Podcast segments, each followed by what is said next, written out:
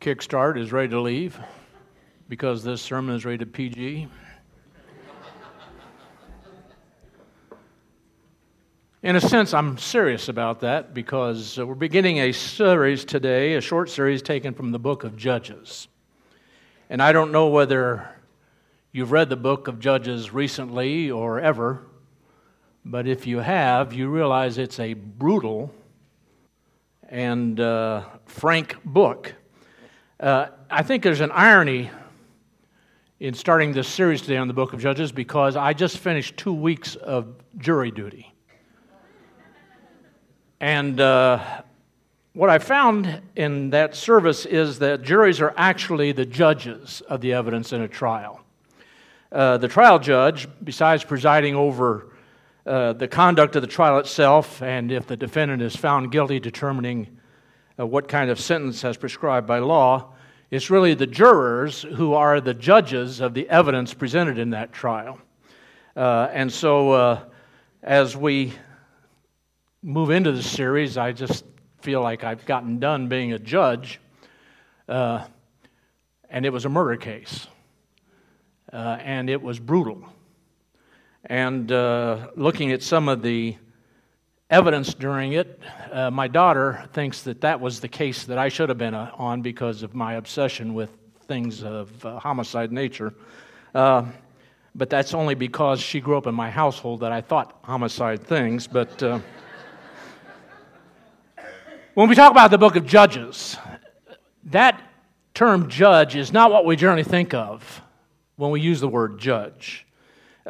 The term judge, as used in the Old Testament book of Judges, comes from the Hebrew word shofet, uh, which is translated into English as judge, but in Hebrew is closer in meaning to ruler or a kind of military leader or deliverer from potential or actual defeat. And the book of Judges encompasses about 400 years of the history of the nation of Israel, from the time of Joshua's death until finally a king is placed on the throne over Israel uh, in the form of Saul. Uh, so, the question you might ask um, as a Christ follower here in the 21st century, why is it that I would want to study the book of Judges? Well, I would answer that by saying because history is important. Because history has a tendency to be both repetitive and connective. When I talk about repetitive, let me give you an example. Uh, I don't know how many of you are familiar with Edward Gibbon. Edward Gibbon, there's a picture of him there, or a painting, a picture of a painting. Uh, Edward Gibbon was a philosopher from Great Britain.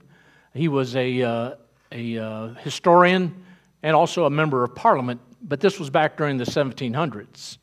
And he wrote a six volume history entitled A History of the Decline and Fall of the Roman Empire. And he goes from the Emperor Trajan about AD 96 and carries it on through until the final demise of the greatest empire that the world had ever seen. And uh, after he had written this six volumes, incidentally, I have all six volumes loaded on my iPad uh, because the copyright has expired and I can get it for free. Uh, but uh, after he had written it, he compiled a list of what he considered to be the five major reasons for the collapse and fall of the Roman Empire. And I think it's interesting because, as I say, history is repetitive. And tell me, as you are living through history right now, whether you see any of these things or any of these characteristics, maybe in the culture in which we live. He determined, he, he uh, number one reason he says was the undermining of the dignity and sanctity of the home, which is the basis of human society. I think that's significant. Secondly, he said higher and higher taxes. The spending of public money for free bread and circuses for the populace. Thirdly, he said the mad craze for pleasure, sports becoming every year more exciting, more brutal, and more immoral. Now, they didn't have dwarf tossing back in the days of Edward Gibbon, but number four, the building of great armaments when the great enemy was within, the decay of individual responsibility. And the fifth reason he cited was the decay of religion, fading into a mere form, losing touch with life, losing power to guide the people. Now, it might be worth it to bear in mind that Edward Gibbon was not especially a fan of Christianity. As a matter of fact, Uh, in his view, Christianity tended to weaken the Roman Empire because, after all, we are following a Messiah who told us to love the enemy and do good to those who do bad toward us. And consequently, he thought that the influence of Christianity may have weakened the empire and accelerated its collapse. But be that as it may, these five points of the decline seem to indicate that history is repetitive, that it goes in cycles, and that all great cultures will eventually collapse. There has never yet been a nation that is, or a kingdom that has lasted into infinity. There's only one kingdom that we read about for which there's a promise that it is an eternal kingdom. And that's why we're here this morning.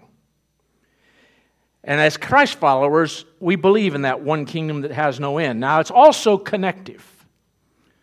The Bible is a history of God's interactions with mankind right from the very beginning. And the very first book is entitled Genesis, the beginning. And it uh, goes to the anticipation of the kingdom for which there is no end, and that ends in the book of Revelation. And everything written in between 1,400 years it took to compile these 66 books by uh, a number of different authors, not interrelated people who were collaborating to make sure they got all of their facts and figures together, but rather these are God revealing His history, beginning with Adam and going down into the revelation of the Messiah, and then what should follow. And so, what took place in this book is part of our history as God people. Not only His chosen people, the Jews, but also those of us who are Gentiles who have been engrafted into the kingdom of God. And so it's important for us to know our history as a people. And the book of Judges is a part of that history. Now, don't you want to know your history as a cross follower?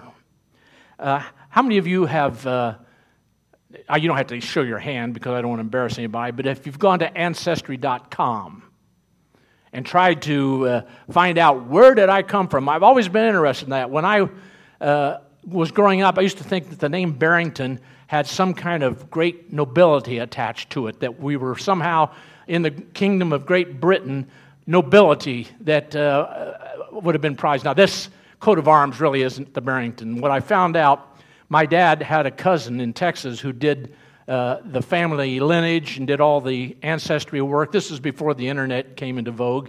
And what she found out was that our, we were a bunch of Irish dirt farmers who came here whose last name really was Bankton. Uh, it just got misspelled somewhere, but I know I cannot live in any community that has a gate on it with my last name because I can't afford it.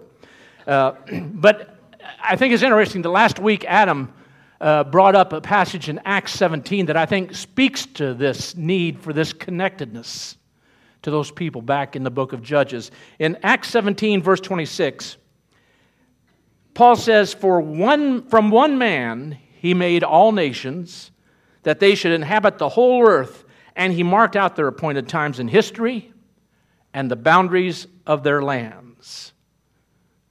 We all look different. Unless you have an identical twin, there's nobody quite like you. We are all unique. We all may have different hues of skin, different heights, different weights. We won't get into the details on the weights, but we are all different, and yet we are connected. We are all interrelated because we all came from that one person. And God created it. And so we want to learn this history. Your history extends much further than the time that the doctor held you up by your heels and smacked your backside and you took your first breath. So let's set the context in the book of Judges. Judges is, a, as I said, a brutally frank account of Israel's cycle of failure, repentance, and deliverance. Their history, even in that 400 year confined period, is repetitive, it is cyclical. Failure, repentance, and deliverance. In the first chapter of Judges, we have Joshua who dies at the age of 110.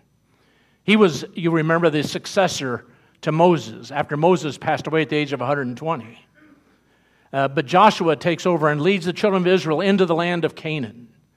Uh, and uh, eventually, Joshua's time uh, passes, and he passes from the scene. But the land of Canaan is invaded and conquered by Israel. And Israel, by God's divine uh, design, is an invading people. As, as we read in Acts 17, he marked out their appointed times in history and the boundaries of their lands. And so these are 12 tribes descended from Abraham. You might, you might think of them in, to make an analogy, you might think of them as 12 states. That's not a good analogy, but here's a map of how the land of Canaan was conquered and inhabited by each of these 12 tribes. Actually, the 12 sons of Abraham in fulfillment of God's promise to Abraham that from this one man who didn't have a kid until he was almost 100 years old comes a mighty nation. Uh, and, uh, and so they divided up the land of Canaan by tribes. And so uh, they move into the land of Canaan and they start to uh, uh, uh, conquer. And this, again, is a fulfillment of God's promise to Abraham. And the reason, again, that this is important connective is because they are the vehicle through which the Messiah was to come. And the Messiah is important to every one of us as a Christ follower because of what he did on that cross. And today we have hope because of what the Messiah did. And so the book of Judges is important to us. And one of the first things that happens is they go in and they conquer a kingdom called Bezek. And they had a king by the name of Adonibezek. And Adonibezek had been a conqueror and he had uh, and then and God determined it's time to take him out of the way.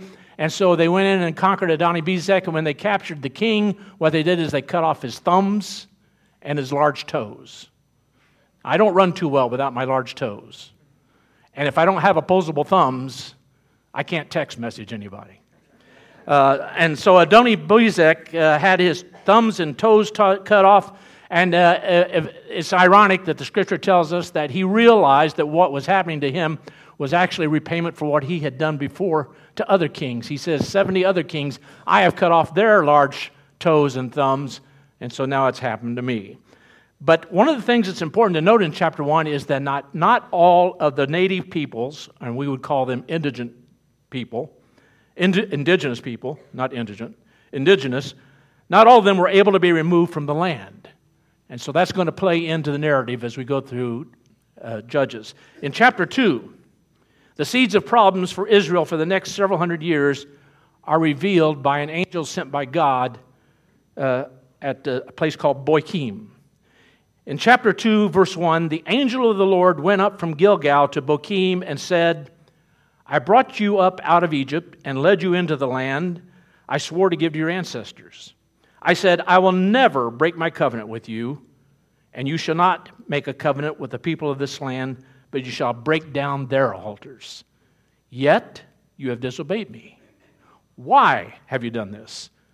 And I have also said, I will not drive them out before you. They will become traps for you, and their gods will become snares for you. Now, as an older generation dies off, their influence for doing right disappears. And the next generation leaves God.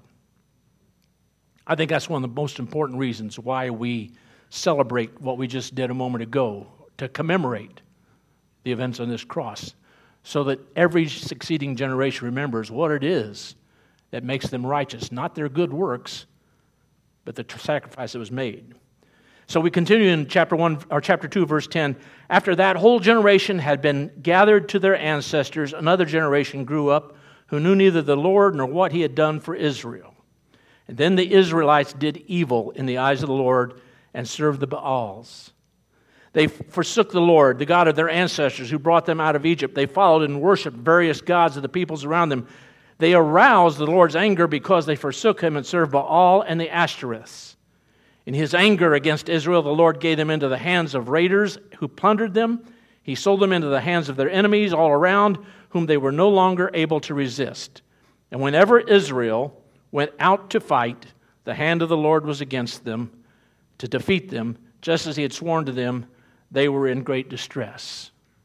And so the generation of Israelites who had come out of Egypt and who remembered all the battles they had fought to take over the land of Canaan, those who had heard Moses and who had heard and followed Joshua, they die off.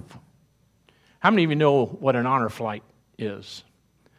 Uh, an honor flight is, is provided by a nonprofit to World War II veterans, and there are not many left anymore, who uh, are flown at no expense to them by this nonprofit to go to Washington, D.C. and to visit the World War II memorial there. And those flights go out fairly frequently. I don't know whether you saw in the news a couple of weeks ago, there was a 95 year old World War II veteran who went on an honor flight. He took his son with him. His son was a cardiologist. Uh, and he went and he visited that, and on the flight home on the plane, he died. I mean, it was sad in one respect, but his son talked about this was the highlight of his life to be able to do that. Now, my father in law served in the Navy during World War II, and I remember a few years ago he was offered one of these honor flights, and he turned it down because all of his service was stateside. He thought one of the other veterans should get that opportunity. Uh, I have a friend also whose mother served during World War II, and she went uh, a couple of years ago on an honor flight, and she was able to be the one that laid the wreath at the Tomb of the Unknowns. Uh, and that, that, was the highlight of her life. She passed away. But th- they're leaving us. We call that World War II generation what? The greatest generation. And in many respects, it was. They came home from the war, those who survived, and they got jobs, they had families, they raised those families, they provided for them, they lived their lives. But as that generation is dying off, a succeeding generation has come along. That's my generation, the baby boomers. Baby boomers, you're in your 70s now. Think about that for a second. You're going back to diapers, but you're not a baby anymore. But what happens when a generation comes after a great generation? Why, they tend to forget the sacrifices that have been made. And that's what happened in Israel. But God sends deliverers because, like flies drawn to dung, the Israelites kept returning to their corrupt ways. So we continue in verse 16 of chapter 2. Then the Lord raised up judges who saved them out of the hands of these raiders. Yet they would not listen to their judges, but prostituted themselves to other gods and worshiped them. They quickly turned from the ways of their ancestors who had been obedient to the Lord's commands. And whenever the Lord raised up a judge for them, he was with the judge and saved them out of the hands of their enemies as long as the judge lived. For the Lord relented because of their groaning under those who oppressed and afflicted them. But when the judge died, the people returned to the ways even more corrupt than those of their ancestors. Following other gods and serving and worshiping them, they refused to give up their evil practices and stubborn ways. Therefore, the Lord was very angry with Israel and said, Because this nation has violated the covenant I ordained for their ancestors and has not listened to me, I will no longer drive out from before them any of the nations Joshua left when he died. I will use them to test Israel and see whether they will keep the way of the Lord and walk in it as their ancestors did. The Lord allowed those nations to remain. He did not drive them out at once by giving them into the hands of Joshua. Now, it talks about them worshiping other gods because of the influence that was left by these indigenous peoples who they did not drive out as God commanded. And they talk about the Baal and the Ashtoreth. Uh, and uh, these were gods and goddess, uh, respectively, of fertility. And a little later, Israel would worship another false god called Molech. Uh, and uh, their worship focus was on the reproductive process. This is uh, Ashtoreth, or a representation of one. That's a Baal. And then you've got uh, Molech. And uh, when Israel worshiped Molech, they actually took their children and burned them in fire as a sacrifice to this false god. Can you conceive such a thing? People actually killing their own children? And so this is the problem. God provides on the job training in chapter 3, on the job training in warfare to the Israelites who had not fought in taking the land of Canaan. Verse 1 chapter 3. These are the nations the Lord left to test all those Israelites who had not experienced any of the wars in Canaan. He did this only to teach warfare. Think about that statement for a moment. God did this to teach warfare. to the descendants of the Israelites who had not had previous battle experience. The five rulers of the Philistines were left, all the Canaanites, the Sidonians, and the Hivites living in the Lebanon mountains, from Mount Baal Hermon to Lebo Hamath. They were left to test the Israelites to see whether they would obey the Lord's commands which he had given their ancestors through Moses. And the Israelites lived among the Canaanites, the Hittites, the Amorites, the Perizzites, the Hivites, and Jebusites, all the ites. They took their daughters in marriage and gave their own daughters to their sons and served their gods. You see, what's happened here is these cultures are being intermixed, and as a result of that, there is a dilution of devotion toward God among the Israelites. And so the consequences are found beginning in verse 7. The Israelites did evil in the eyes of the Lord. They forgot the Lord their God and served the Baals and the Asherahs. The anger of the Lord burned against Israel so that he sold them into the hands of Cushan, Rishathaim, king of Aram, Naharaim, to whom the Israelites were subject for eight years. And so they leave God. God lets them stew in the consequences of their uh, lack of devotion for eight whole years, two terms. You draw your own conclusions from that. But then he raises up a deliverer by the name of Othniel, continuing in verse 9. But when they cried out to the Lord, he raised up for them a deliverer, Othniel, son of Kenaz, Caleb's younger brother, who saved them. The Spirit of the Lord came on him, so that he became Israel's judge and went to war. The Lord gave Cushan Rishathaim, king of Aram, into the hands of Othniel, who overpowered him.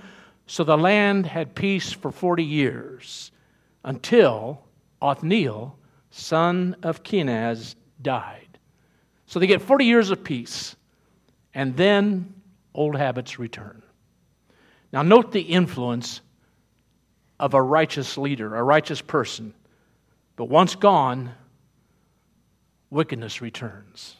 I think that's why it's important that we train up our children in the way that they should go so that when they're old, it won't depart from them. We need to train them up so that when we're gone, they are still walking in the ways that the Lord set before them. It's so important that you parents take that responsibility seriously. That's not a condemnation. We all fall short in that goal.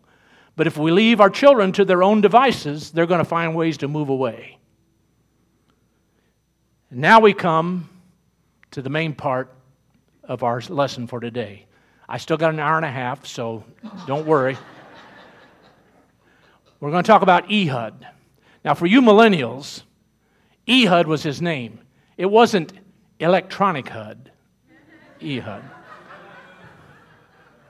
Uh, it was Ehud, which is a great name. So if you want to name a child after a Bible, Name them Ehud. We named our children after biblical names.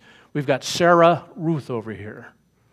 And we had Samuel Jacob. Although Samuel, the Samuel part, was for a cat named Sam that we had who got run over by a tractor. So my son was named for a dead cat, but uh, it was a biblical name. Okay, in verse 12, again the Israelites did evil in the eyes of the Lord, and because they did this evil, the Lord gave Eglon king of Moab, power over Israel. Getting the Ammonites and the Amalekites to join him, Eglon had attacked Israel, and they took possession of the city of Palms, which later is known as Jericho. The Israelites were subject to Eglon, king of Moab, for 18 years. Now, it's interesting as we talk about the Moabites and the Ammonites. Uh, Moab was the name of one of the sons that was conceived by the daughter of Lot in an incestuous uh, relationship. You remember the story how that when Lot and his family were fleeing the cities of Sodom and Gomorrah, God told them not to look back. But Lot's wife did what? She looked back and she turned, became a pillar of salt.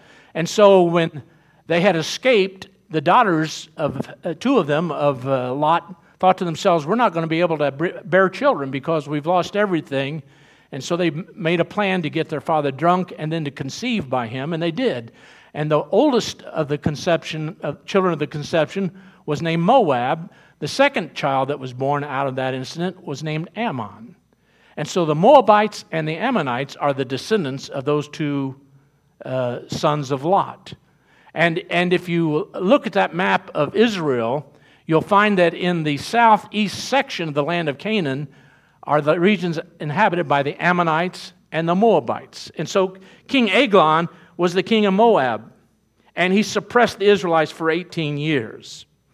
Now, again, Ruth was also a Moabite. Remember Ruth in the book of Ruth? Uh, but Israel will stew in subjection not for eight years this time, but for 18. Pick up again with verse 15. Again, the Israelites cried out to the Lord, and he gave them a deliverer, Ehud, a left handed man, the son of Gera the Benjamite. Now, it's going to become obvious why left handedness is important here.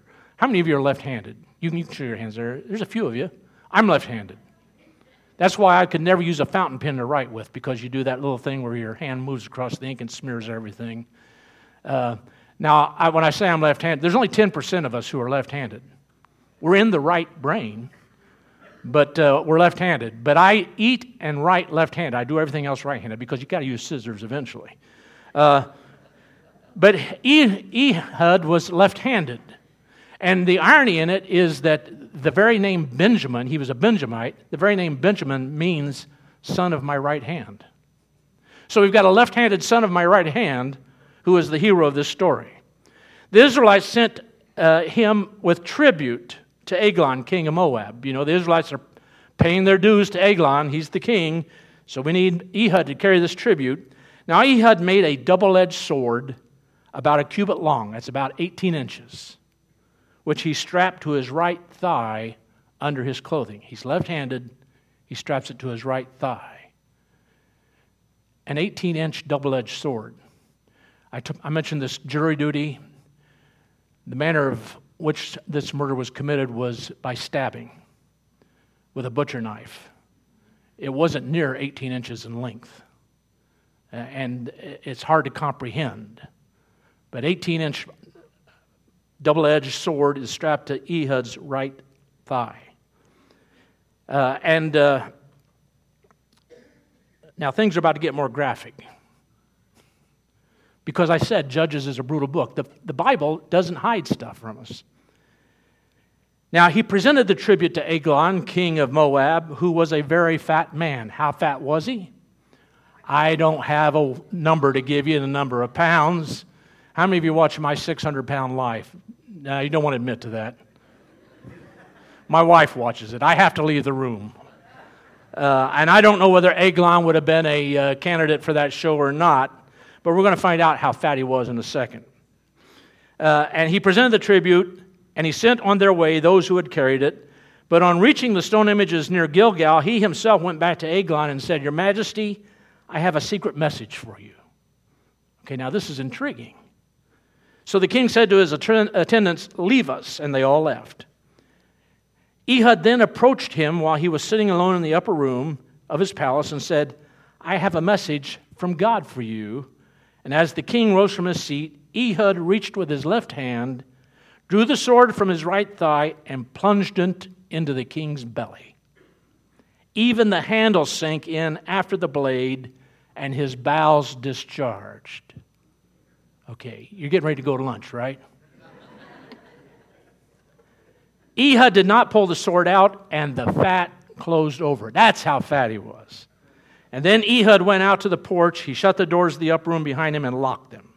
And after he had gone, the servants came and found the doors of the upper room locked. And they said, He must be relieving himself in the inner room of the palace.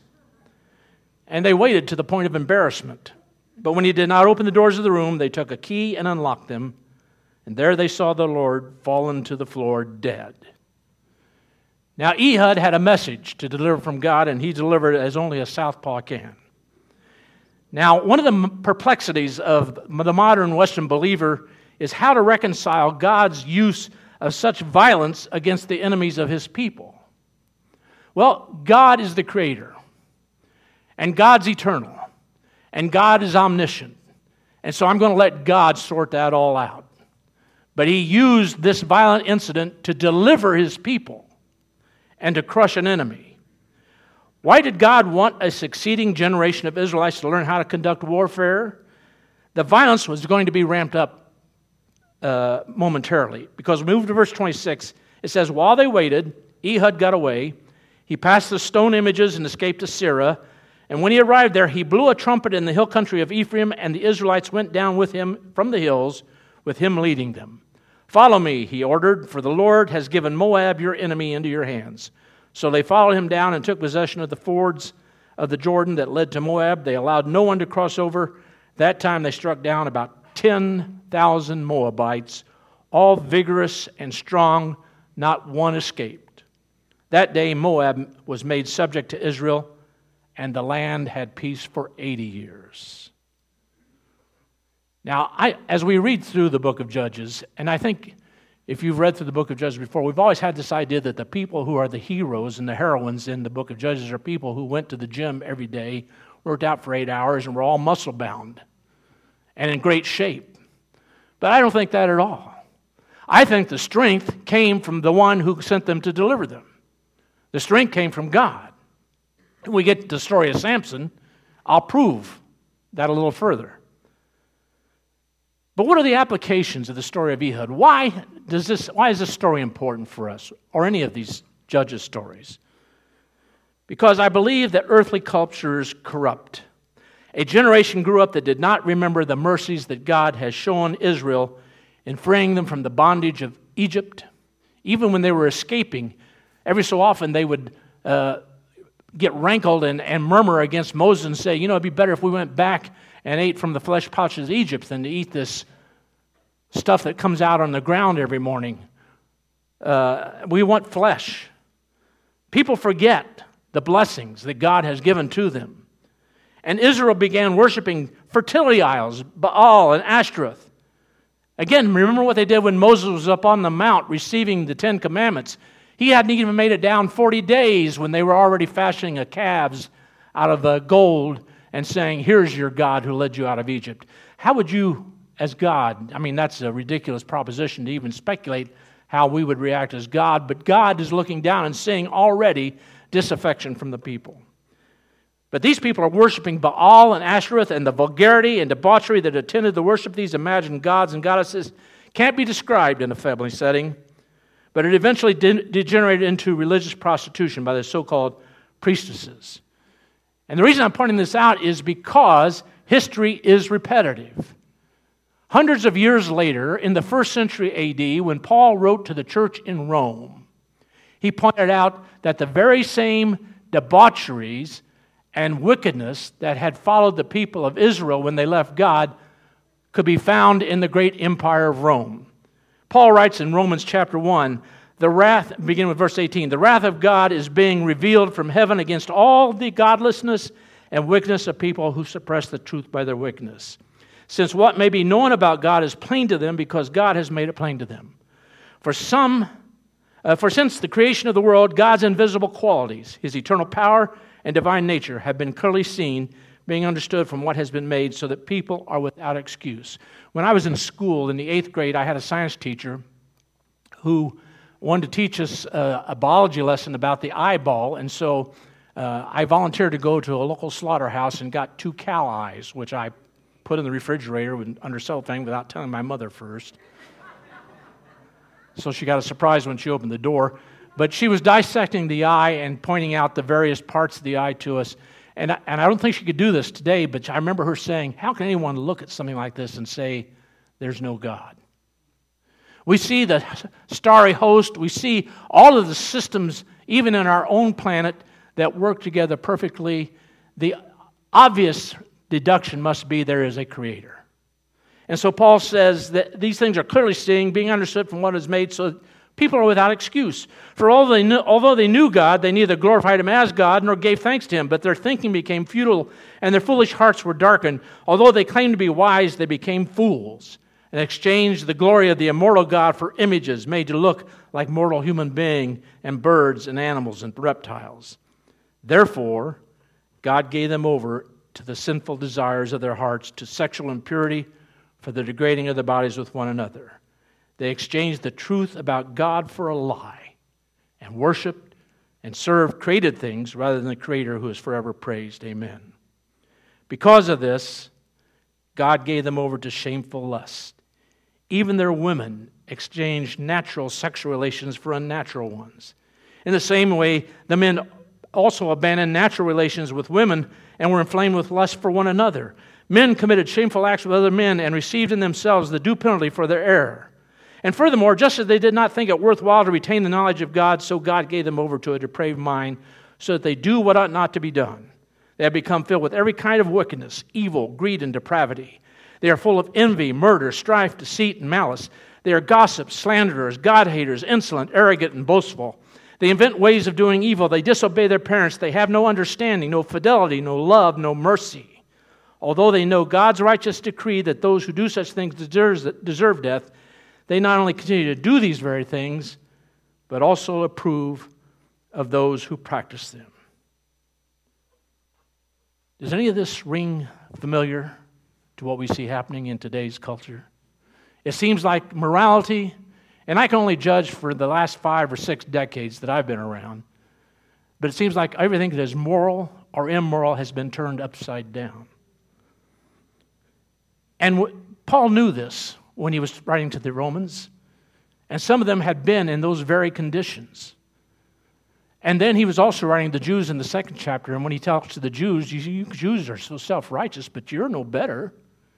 You create laws that you ought to be keeping, and you try to bind it on others, but you don't keep them. And he brings that on down to the sixth chapter of Romans, where he talks about the fact that, yeah, we're all in the same condition. Every single one of us in here is an imperfection. Every single one of us in this room has messed up. And we mess up on a daily basis. But the fact of the matter is, God has sent us a deliverer. He sent us a deliverer that went to the cross so that our imperfections could be made perfect through the sacrifice of his blood. And if we forget that, if we don't dwell on that, if we don't teach it to our children and pass it from generation to generation, what happens is history repeats itself and the cycle of wickedness and evil continues. Jesus would say in John chapter 15, verse 19, in talking about his disciples, if you belong to the world, it would love you as its own. As it is, you do not belong to the world, but I have chosen you out of the world. That is why the world hates you. And then in the 17th chapter, in verse 15, he says, My prayer is not that you take them out of the world. He's speaking to God on behalf of his disciple. My prayer is not that you take them out of the world, but that you protect them from the evil one. Israel forgot who they were called to be.